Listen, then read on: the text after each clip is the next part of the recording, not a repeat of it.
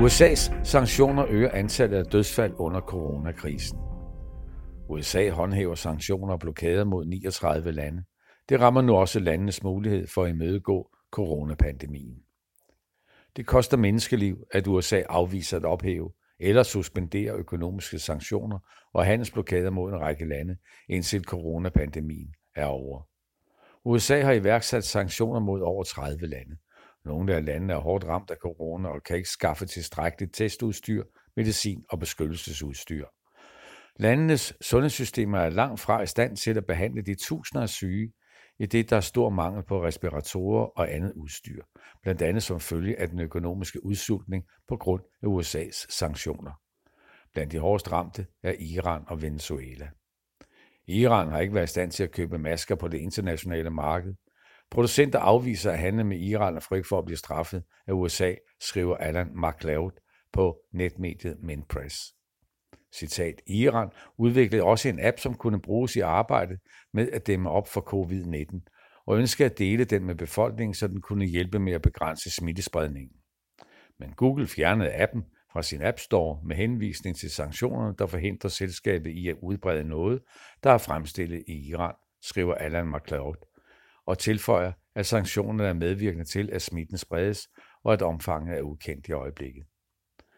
Venezuela har ikke kunnet skaffe testudstyr på markedet og har indtil videre måtte klare sig med en leverance fra Verdenssundhedsorganisationen WHO.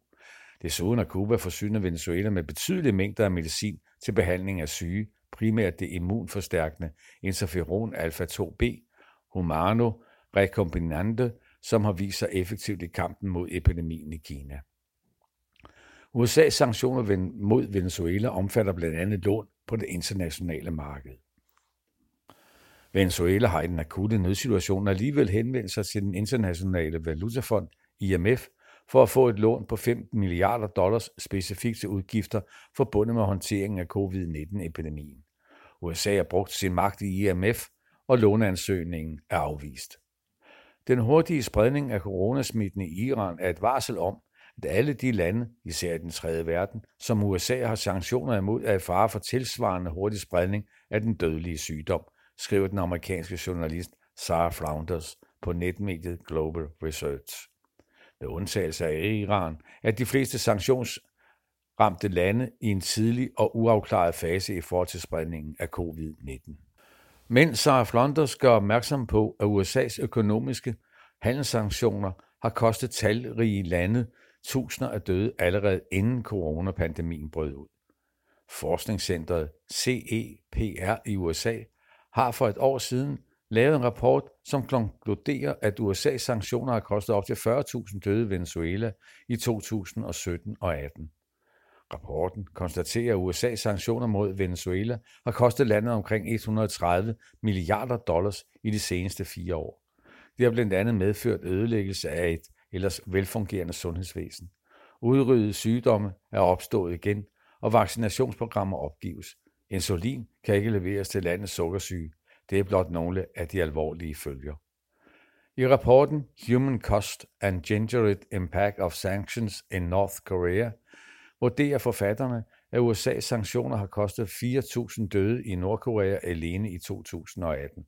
Blandt forfatterne er Eva Eriksson Fortier, som tidligere har været international Røde Kors landeschef i Nordkorea. I Afrika er lande som Zimbabwe, Somalia og Sudan ramt af USA's sanktioner. Dertil kommer 10.000 af døde i en række sanktionsramte lande i Mellemøsten og Nordafrika. Det gælder ikke mindst Libyen, Syrien og Irak.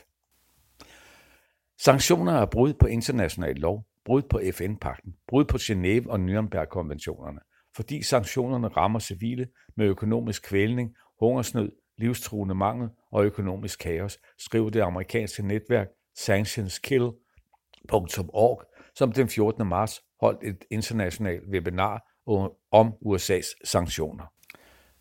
De alliancefri lande, som samler 120 af verdens 193 stater, rejste en fælles kritik af USA's sanktioner på deres topmøde i Azerbaijan i efteråret 2019. Her fremlagde en arbejdsgruppe en rapport. USA's opretholder over 8.000 sanktioner mod 39 lande. Det rammer en tredjedel af jordens befolkning, lød det i rapporten.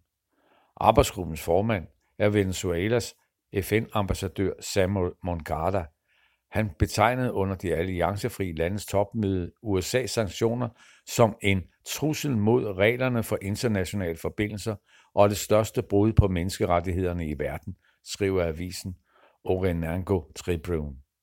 Erklæringen for topmødet for de 120 lande opfordrer medlemslandene til at rejse sag mod USA's sanktionspolitik ved den internationale domstol i Haag. Det er Venezuela lige nu i gang med. FN's generalforsamling har udpeget en såkaldte rapportør til at kortlægge de negative konsekvenser af blokader og sanktioner. Rapportøren Idris Yassari fastslår, at citat, økonomiske sanktioner, der har et politisk formål, er i strid med menneskerettighederne og international lov. Mange af USA's sanktioner har udtrykkeligt det formål at skabe regimeforandring i de pågældende lande. Det gælder blandt andet Iran, Venezuela, Cuba og Nicaragua. Citat. Når stærke magter bruger deres dominerende position i den internationale verden for at skabe økonomiske vanskeligheder for selvstændige stater, så er det i strid med international lov og vil uomgængeligt undergrave borgernes menneskerettigheder, sagde Idris Yatari ifølge netavisen venezuelaanalyze.com. Rapportøren henviste til FN-pakten, der pålægger alle lande at leve sammen som gode naboer og specifikt til en resolution vedtaget i FN's generalforsamling, der fastslår, at stater har pligt til i deres internationale relationer, citat, at afstå fra militær, politisk og økonomisk eller anden form for afpresning over for andre lande. Du har lyttet til en artikel fra Arbejderen. Abonner på vores podcast på iTunes, eller hvor du ellers hører din podcast. Du kan også klikke ind på arbejderen.dk for meget mere journalistisk indhold. Du er også velkommen til at følge Arbejderen på YouTube, Facebook, Instagram eller Twitter, samt tilmelde dig Arbejderens daglige opdatering på Messenger. Vil du i kontakt med redaktionen, kan det ske ved at sende en mail til redaktion Tak fordi du lyttede med.